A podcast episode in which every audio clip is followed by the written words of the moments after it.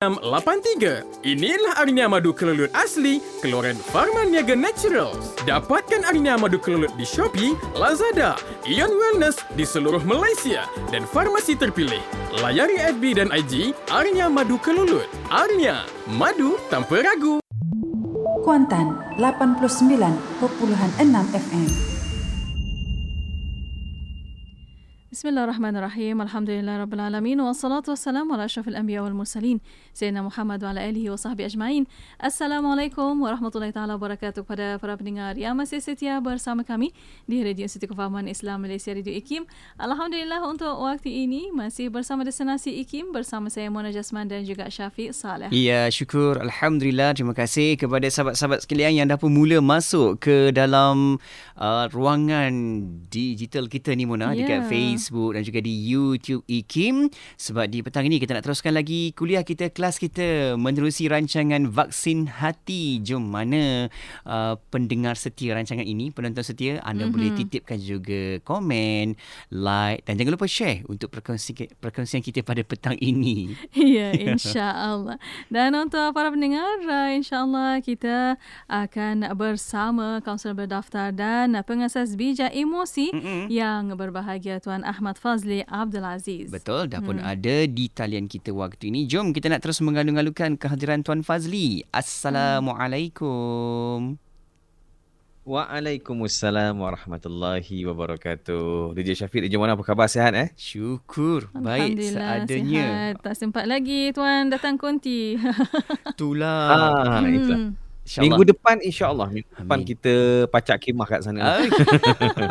Terus berkampung kat Radio Kim ni. Ah, pacak kemah bawa biskut raya sekali insya-Allah. Oh, okey. Boleh boleh boleh masih lagi rasa mood raya ni kan tuan. Mm-hmm. Jadi apa pun jua walau keadaan kita sekalipun di mana peristiwa situasinya kan Mona? Yeah. kita nak kekal dengan emosi kita walaupun kita dalam keadaan bersedih ataupun bergembira tapi emosi tetap kena uh, kekal uh, seimbang kan? Mm, uh. betul betul.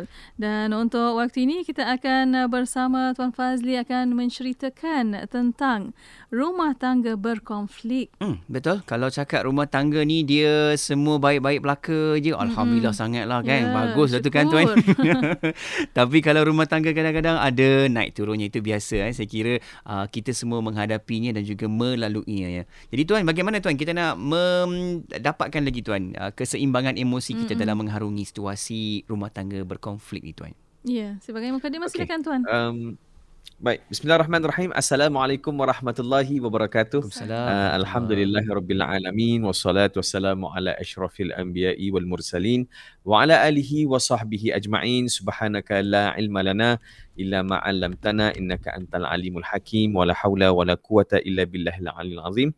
Rabbi shrah li sadri wa yassir li amri wa hlul 'uqdatam min lisani yafqahu qawli. Amin amin ya rabbal alamin. Baik, uh, terima kasih DJ Syafiq, DJ Mona dan juga kepada semua yang menonton. Uh, Alhamdulillah terima kasih kerana mengikuti segmen Vaksin Hati. Baru-baru ni saya ada program dekat uh, bersama dengan SUK Negeri Pahang kan. Jadi salah seorang peserta tu dia komen dekat saya. Dia, dia ikuti program saya lah. Program hmm. di uh, di Pahang di Kuantan tu.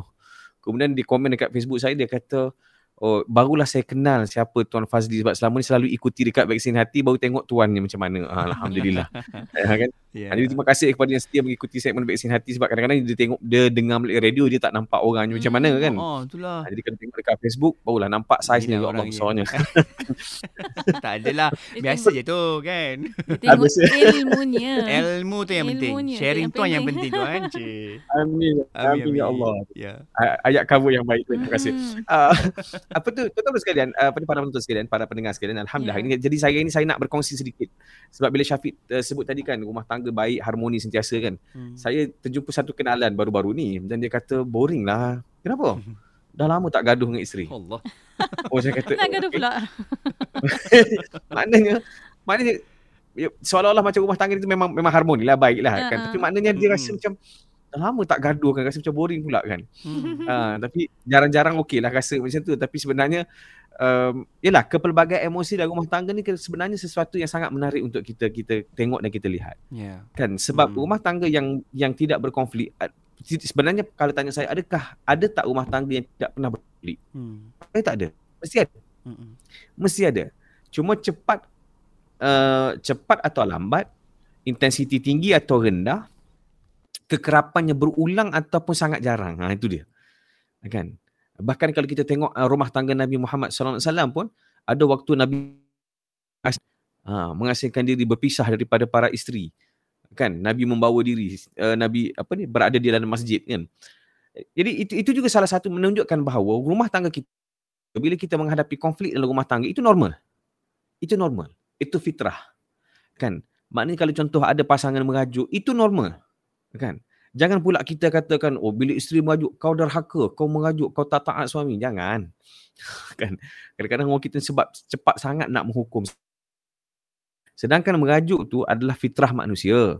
Ha, cuma emosi yang ada ni macam mana kita nak memandu supaya merajuk tadi dia menjadi ha, menjadi apa? Menjadi menjadi pemanis rumah tangga. Bukan perosak rumah tangga. Kan? Merajuk ni sebenarnya yes, best sebenarnya merajuk ni sebenarnya. Pasti ni saya nak mengajar merajuk pula. Kan? Sebab bila rumah tangga dia ada merajuk dan dia ada proses memujuk, rumah tangga akan jadi makin best, makin erat. Mm-hmm. Kan? Ha, cuma prasyarat dia merajuk jangan melampau, merajuk jangan sampai berdosa. Mm-hmm. Yeah. Kan? Mm-hmm. Ha, merajuk jangan sampai berdosa. Merajuk jangan sampai menyebabkan berpecah belah rumah tangga. Jadi ada ada dua. Saya ingat saya pernah cerita peni, uh, tentang seni merajuk ni di awal-awal dululah. Mm-hmm. Okey. Baik. Jadi cuma apa yang saya nak kongsikan hari ni bila kita bincang tentang rumah tangga berkonflik, di sebenarnya saya nak kongsikan tentang 6 C. Mm. C ni SIC. SIC uh, perkara yang perlu kita cek uh, dia adalah satu checklist yang perlu kita tengok sentiasa untuk melihat tahap kesihatan rumah tangga kita. Ha, kan untuk melihat tahap kesihatan rumah tangga kita. Kadang-kadang bila saya berbuat dengan rakan-rakan, berbuat dengan kenalan-kenalan, berbuat dengan orang-orang yang baru kenal dan sebagainya kan. Kadang-kadang kita berbual tanya, oh, Alhamdulillah saya dah berkahwin 15 tahun. Saya dah berkahwin dia 20 tahun kan. Hmm. Saya dah berkahwin 21 tahun. Hmm. Macam-macam lah. Ha, jadi tempoh perkahwinan ada yang ada yang 10 tahun, ada yang 8 tahun, 5 tahun, ada yang 21 tahun.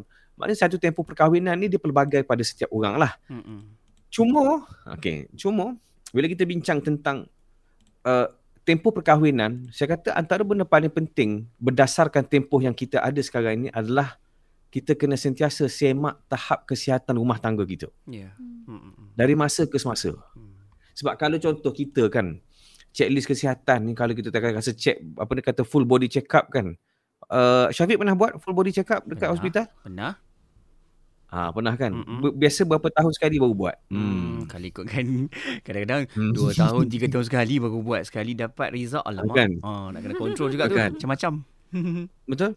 Dan ada yang galakkan dia kata 6 bulan sekali tengok. Setahun sekali yeah. mesti buat regular body check, apa ni medical check up. Betul. Untuk apa? Untuk melihat tahap kesihatan tubuh badan kita. Sesama juga dengan rumah tangga sebenarnya. Mm-hmm. Tahap hubungan kita dalam rumah tangga, tahap keharmonian kita dalam rumah tangga ni kita kena sentiasa check dan kita kena semak. Yeah. Supaya apa? Supaya kita um, tidak jadi sesuatu yang yang menyebabkan rumah tangga kita runtuh ni tanpa kita sedari. Saya bagi contoh macam ni. Mm-hmm. Saya bagi contoh macam ni. Okey katakanlah ada seorang sahabat kita dia ni uh, kita nampak dia kurus slim oh okay. hmm. nak juga kan dia punya contoh tu kan kurus slim nampak sihat yeah. kan uh-uh. tapi dalam keadaan dia yang dia tidak sedar bahawa kolesterolnya tinggi. Betul. Tahap kolesterolnya tinggi. Yeah. okey. Dan biasanya kalau macam contoh bila kita sebut tahu kolesterol tinggi ni biasa pemahaman kita orang yang badan macam saya ni kan ha, hmm. orang dengan radio macam saya macam Cik Fazli macam mana badan dia tak tahu. Okey. Yang badan sihat macam saya ni ha okey. Saya sebut dengan lebih jelas berbadan sihat macam saya badan gempal macam saya ni kan. Ha, mungkin orang akan rasa oh ini mesti kolesterol tinggi ini kolesterol tinggi. Kan badan besar je kolesterol tinggi. Hmm. sebenarnya kolesterol tinggi ni belum tentu Yeah. Kan kadang-kadang kita tengok orang yang kurus-kurus kering pun ya Allah dia punya kolesterol lagi tinggi daripada saya yang gempal ni. Saya dah jumpa dah banyak-banyak orang yang saya jumpa. Hmm. Kan?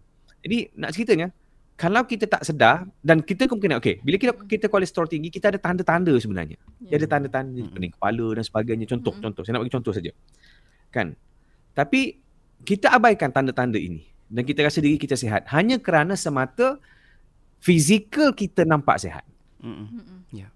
Kan hanya semata fizikal kita nampak sihat maka kita rasa kita sihat ha, tapi bila kita buat medical check up baru kita tahu rupanya kita ada ada uh, apa kolesterol tinggi Hmm. Kan? Ataupun tekanan darah tinggi contoh. Okey. Baik. Jadi ada orang dia mungkin sedar rumah tangga dia sebenarnya dia ada tanda-tanda yang menyebab yang menyatakan bahawa kolesterol rumah tangganya tinggi. Lebih kurang macam itulah. Kan? Ha, ataupun orang yang tadi, orang yang kolesterol tinggi tadi dia dia, dia sedar dia ada macam simptom-simptom yang dia rasa macam eh macam nak kena check lah, macam tak kena lah, macam tak best lah. Kan? Ha, tapi orang tak pergi check. Kenapa? Pertama kerana dia positif. Ha, so sama juga dengan rumah tangga kan. Dia rasa rumah tangga dia okey.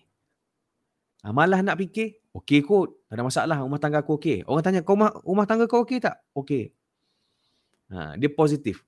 Positif ni satu istilah yang sangat yang sangat saya rasa kita perlu mewawarkan lagi tentang satu istilah disebut sebagai toxic positivity. Ai, positivity pun ada toxic. Yes, ada.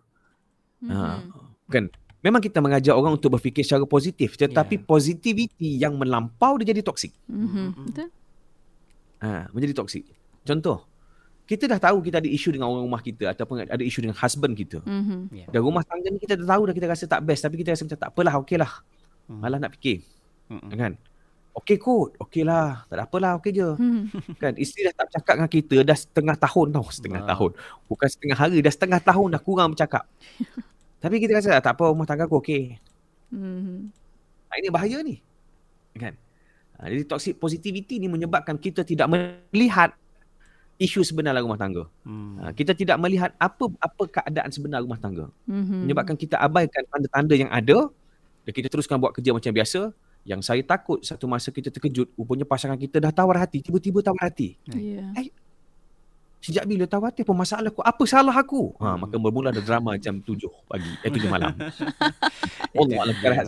Baik, baik, baik. Tuan kita rehat seketika uh, uh. dan kita boleh sambung lagi kan perbincangan selepas ni bagaimana uh, konflik tu boleh tukar menjadi satu perkara baik dan konflik itu juga boleh jadi tetusan kepada kita untuk mempereratkan lagi. Sebab ada orang bila berlaku konflik dia belajar sesuatu. Uh, nanti tuan hmm. akan ya. berikan yeah. uh, satu panduan juga untuk kita semua. Iya, yeah, yeah. insya-Allah. Dan untuk waktu ini kita berehat seketika. Kita akan akan kembali selepas ini uh-huh. untuk anda terus setia bersama kami hanya di Destinasi Ikim.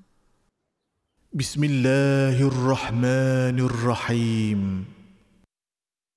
Subhanallah walhamdulillah wa la ilaha illallah wallahu akbar.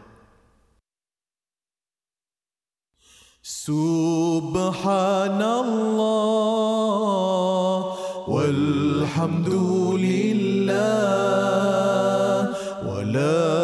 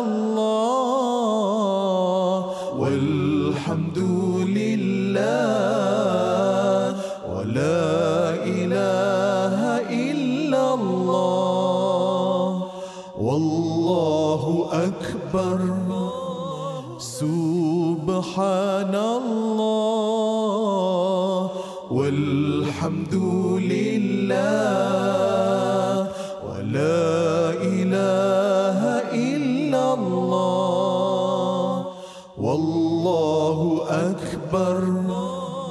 سبحان الله والحمد لله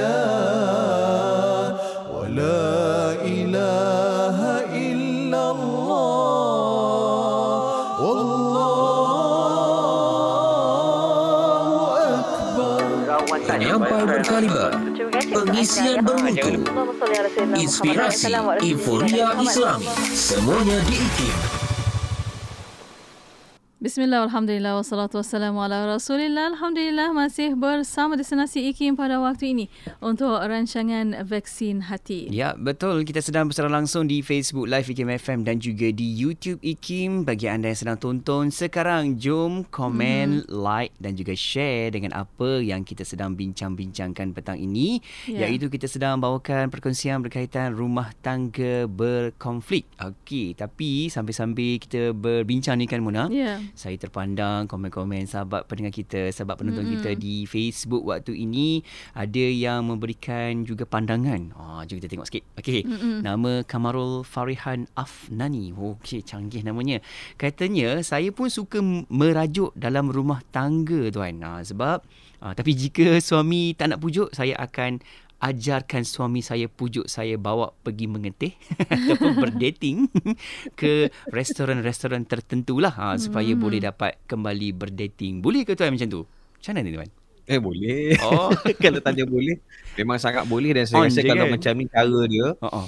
Suami suka isteri majuk ni. Oi. Ha.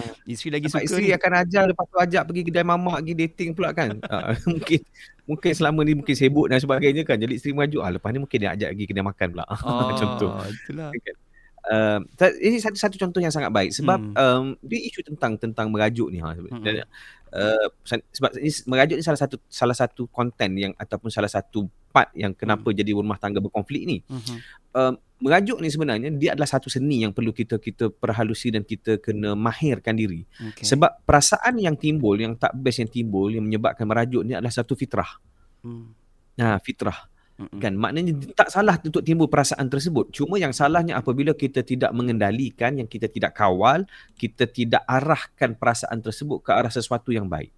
Macam mana mengajuk yang baik? Banyak hmm. mengajuk yang baik. Kan? Hmm. Mengajuk yang baik.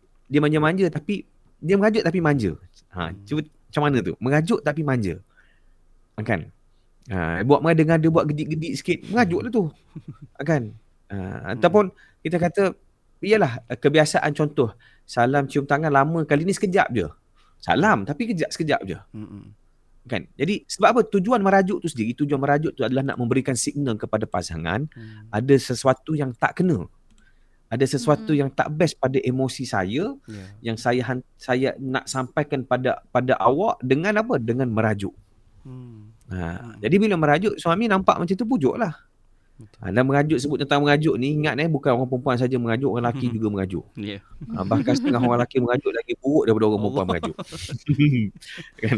Ha, cuma saya kata biasanya cuma bezanya ha, ini, ini pun saya rasa saya kena, kena, tekankan juga sebab biasanya bila kita sebut tentang beremosi ni ramai orang di luar sana mm-hmm. yang membawa aliran ataupun yang mengatakan bahawa uh, orang lelaki ni tidak pandai beremosi ataupun orang lelaki ni tidak beremosi. Yeah. Orang perempuan je yang beremosi. Mm-hmm. Saya kata tak betul. Orang lelaki ada emosi, orang perempuan ada emosi. Mm-hmm. cuma cara ekspresinya berbeza. Bahkan kalau yang jenis sensitif tu bukan saja orang perempuan sensitif, orang lelaki pun kalau sensitif, sensitif sungguh.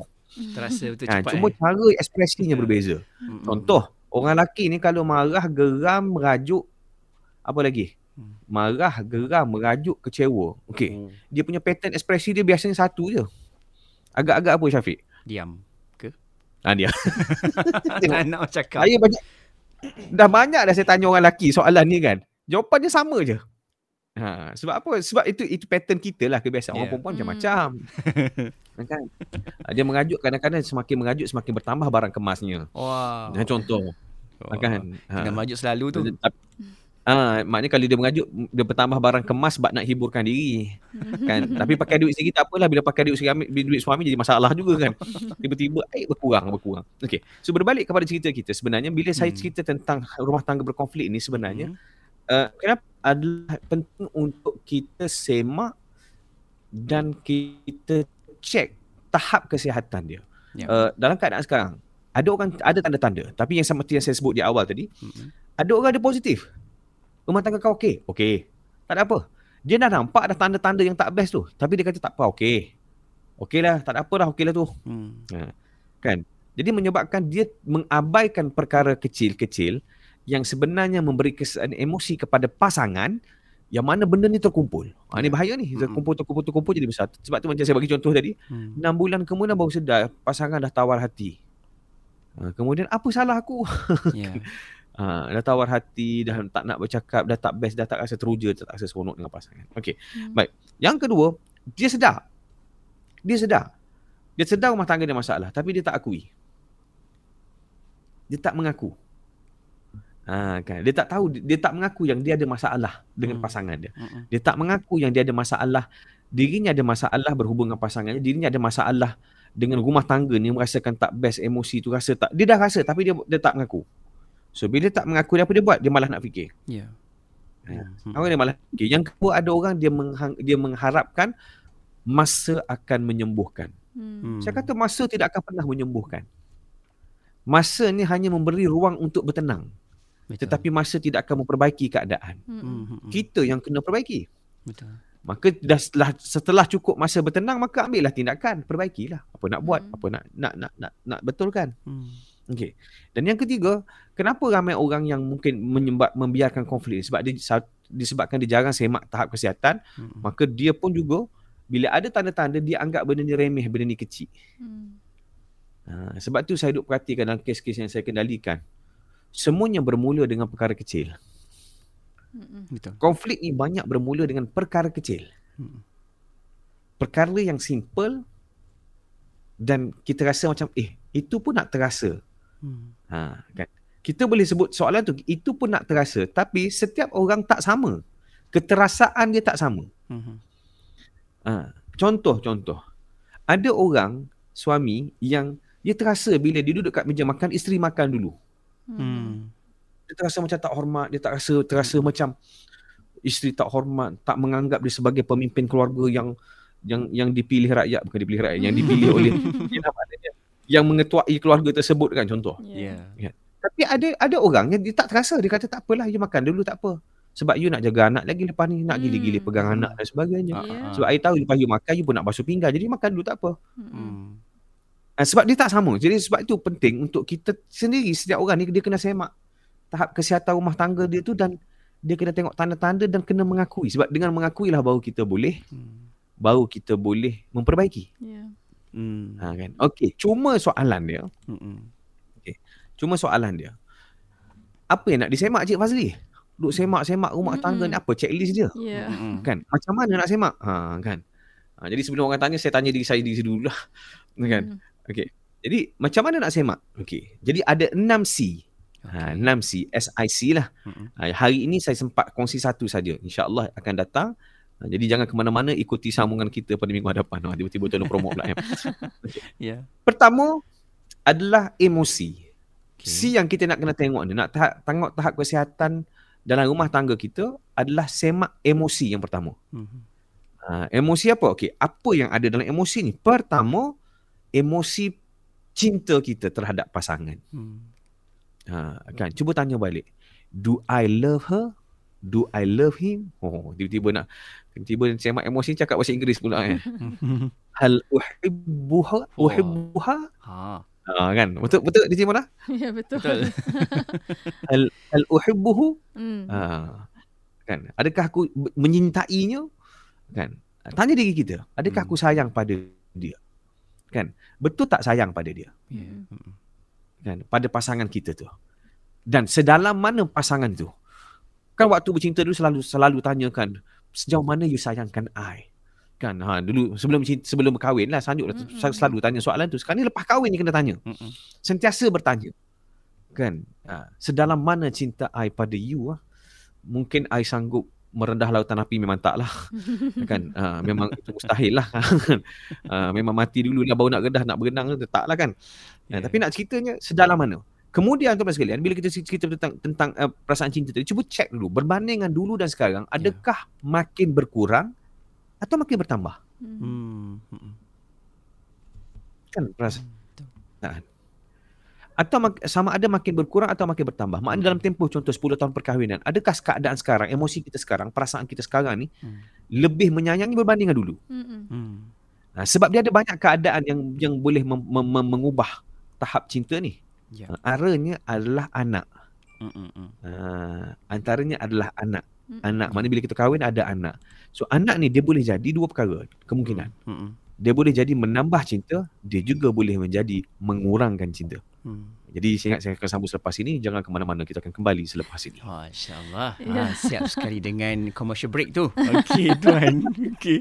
Dan uh, kita masih lagi bukakan ruang peluang kepada sahabat kita untuk hantarkan soalan pertanyaan Hmm. di talian WhatsApp konti 01129004 dan juga di Facebook serta YouTube anda Mm-mm. boleh letakkan soalan anda di ruangan komen. Okey. Mhm. Ramai yang berikan juga soalan tuan ada yang bertanyakan berkaitan dengan perasaan cinta yang makin bertambah Mhm. atau makin berkurangan apabila uh, masa satu perhubungan makin bertambah uh, patutnya makin dekat lebih erat dan juga lebih memahami kan dan tak Mhm. lupa ada yang bertanya berkaitan dengan uh, komunikasi yang sukar apabila ber-PJJ bila berlaku saja masalah jadi akan berlaku juga seperti susah untuk dihubungi uh, mulalah merajuk suaminya tak angkat telefon dan uh, mesej tak Hmm. dibalas dan pelbagai nanti tuan akan rangkumkan sedikit sebanyak soalan-soalan tersebut untuk jawabkan insyaallah Mhm, InsyaAllah. Dan untuk waktu ini, para pendengar kita berehat sekali lagi untuk Mhm. waktu ini. Kita akan kembali selepas ini untuk anda terus setia bersama kami hanya di Destinasi IKIM.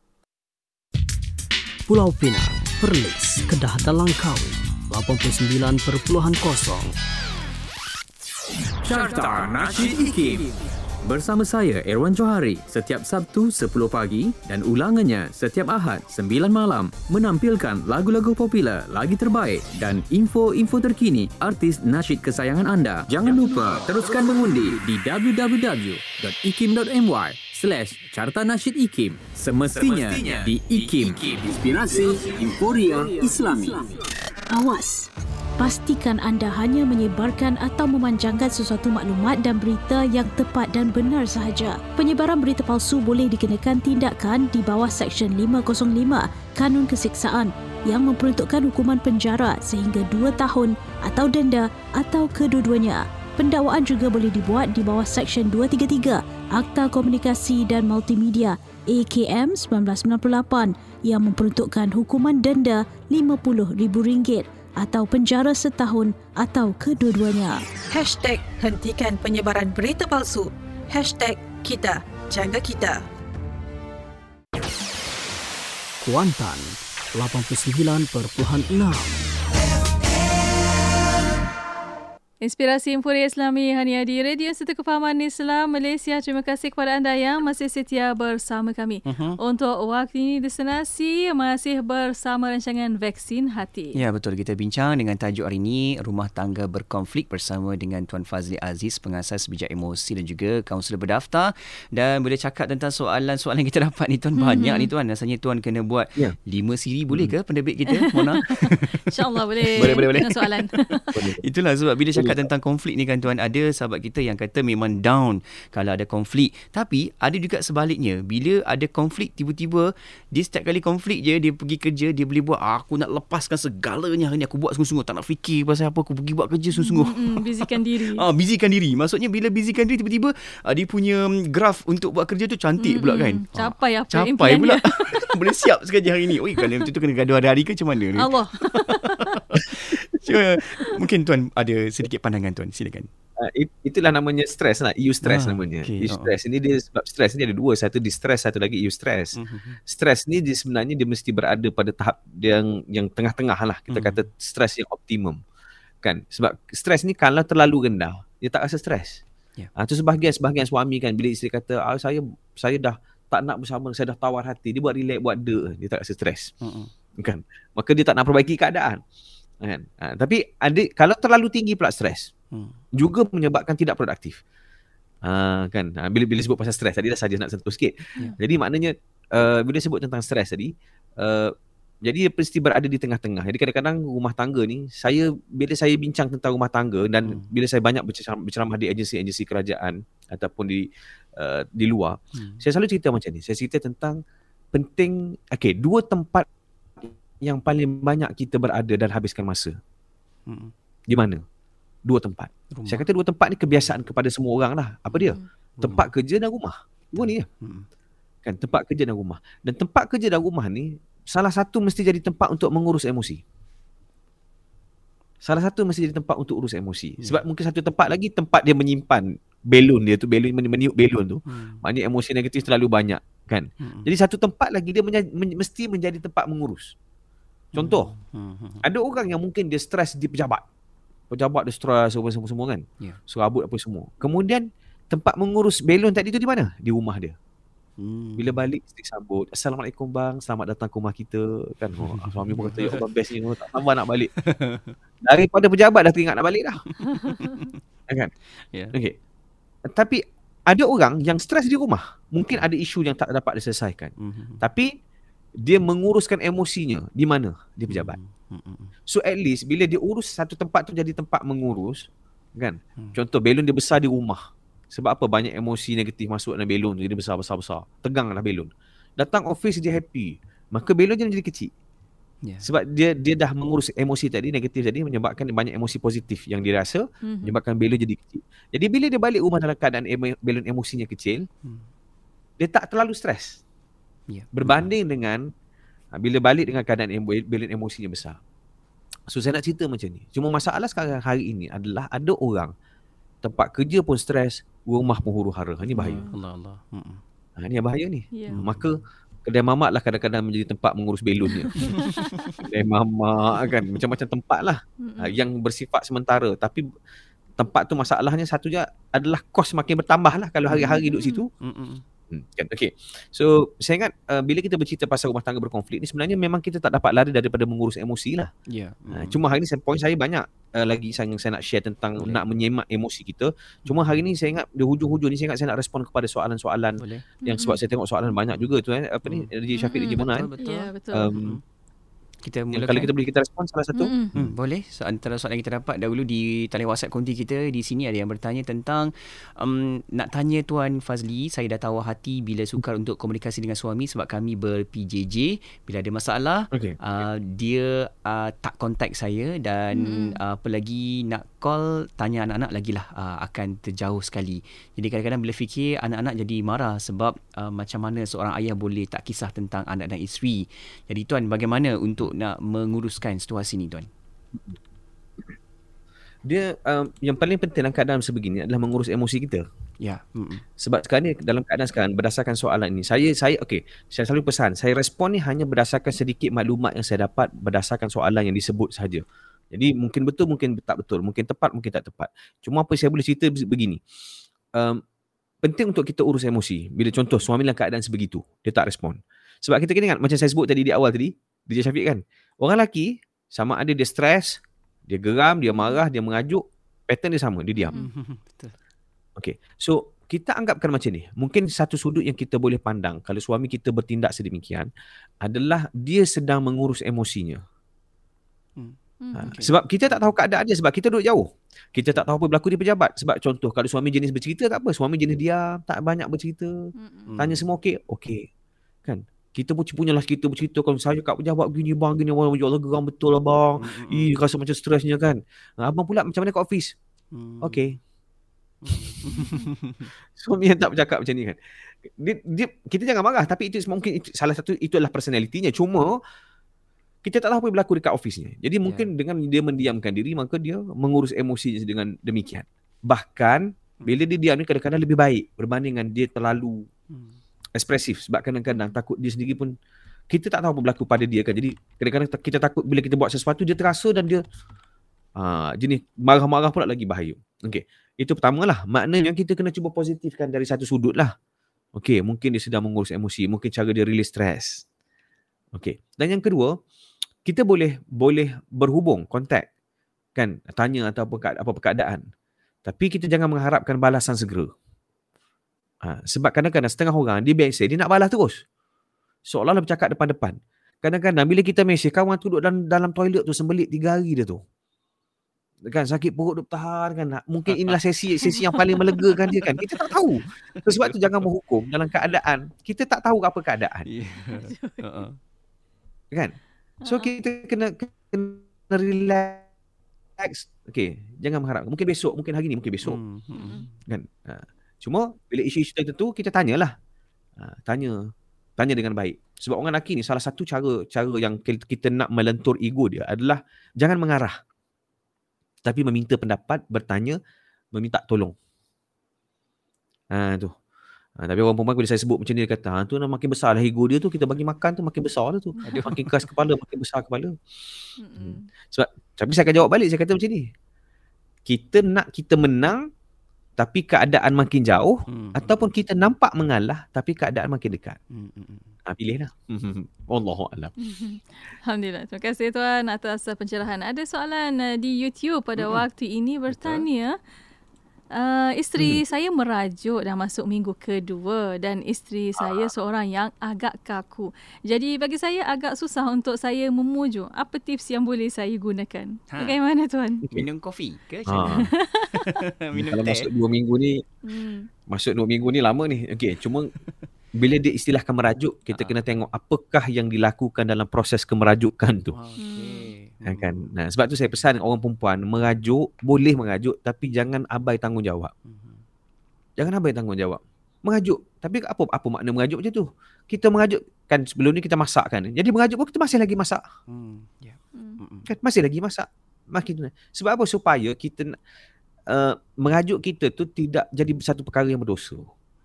Ha, tu, tu, saya, saya rasa saya kena ingatkan juga benda ni kan? Supaya apa? Supaya supaya uh, merajuk tadi tidak menjadi sesuatu yang yang menyebabkan keadaan makin buruk. Hmm. Ha.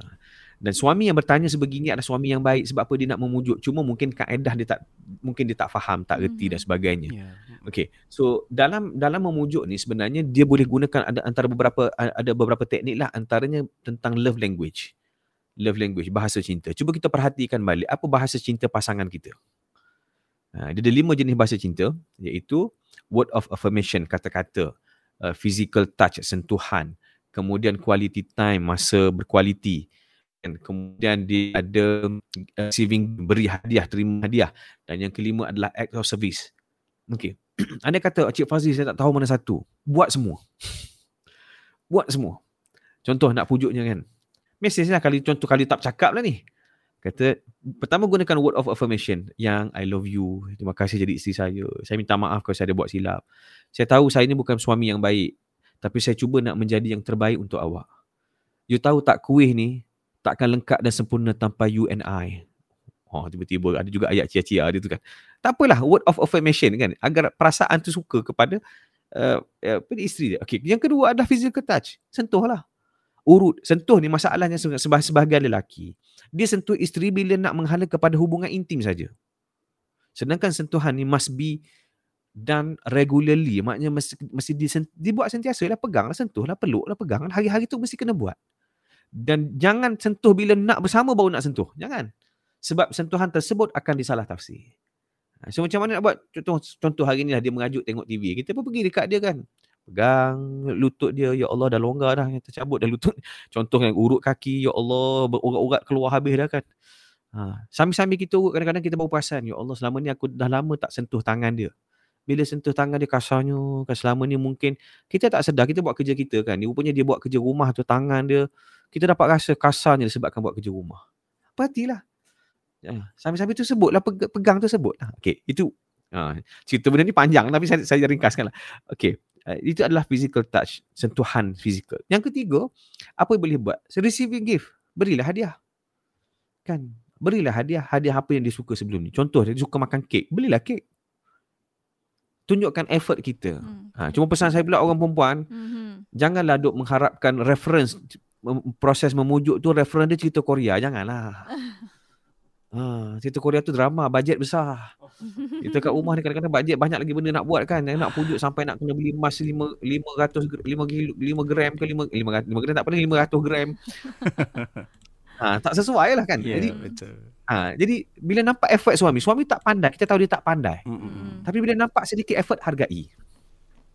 hargai. Okay, yang ketiga apa lagi? Mm-hmm. Uh, yang keempat eh, yang keempat adalah quality time.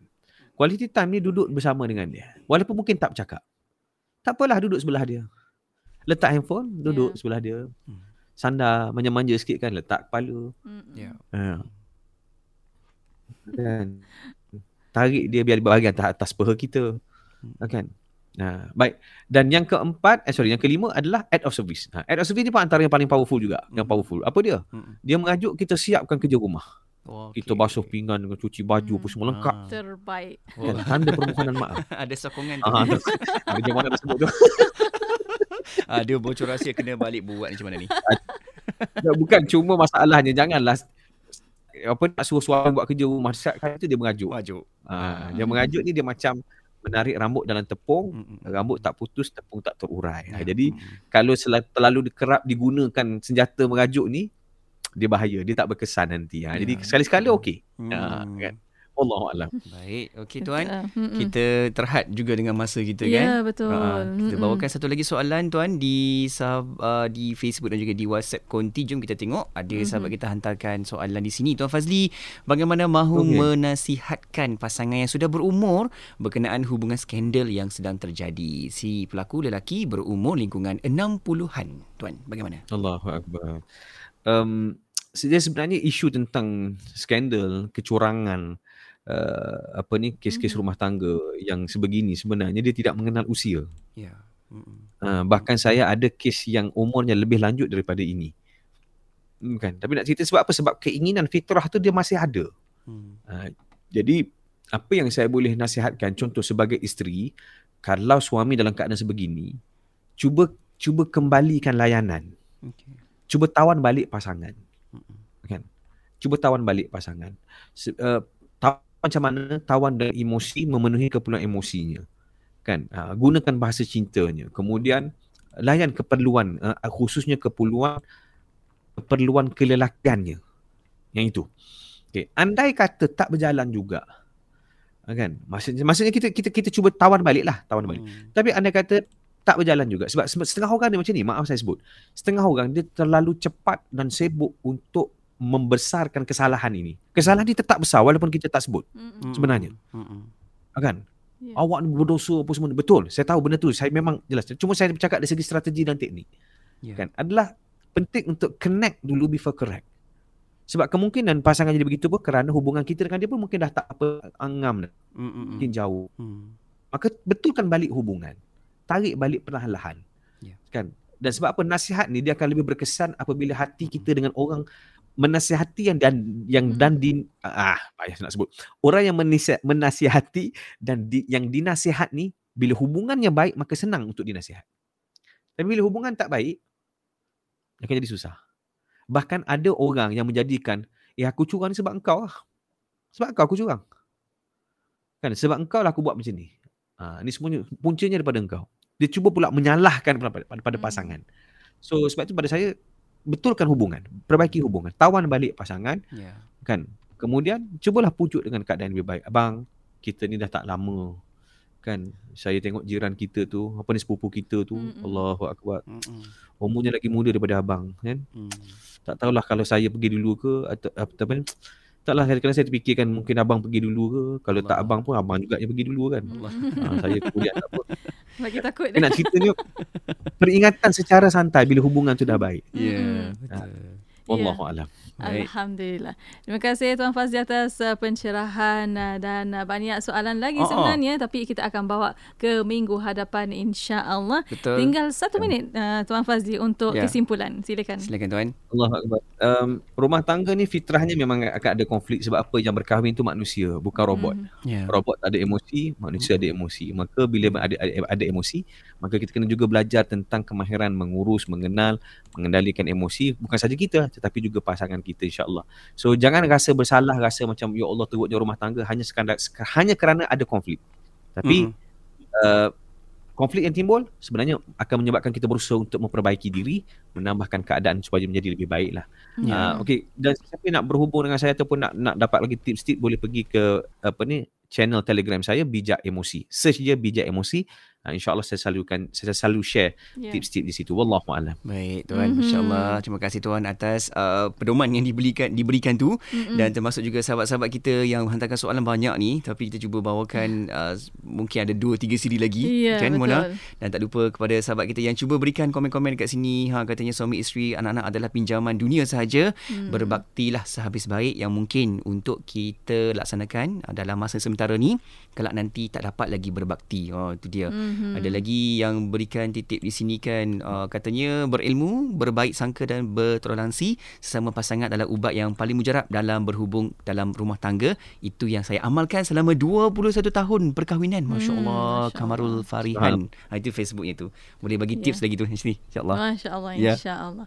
Alhamdulillah. Dan terima kasih banyak-banyak kepada Tuan Ahmad Fazli Abdul Aziz. Mm. Insya-Allah tuan kita akan jumpa lagi. Assalamualaikum.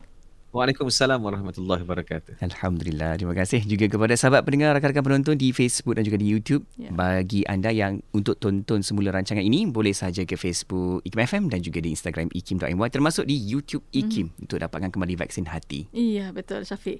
Dan untuk para pendengar tu setia bersama kami Destinasi IKIM Inspirasi Inforia Islami. Tidak kira di mana jua, kami sentiasa bersama anda. IKIM, Inspirasi Inforia Islami. Subhanallah walhamdulillah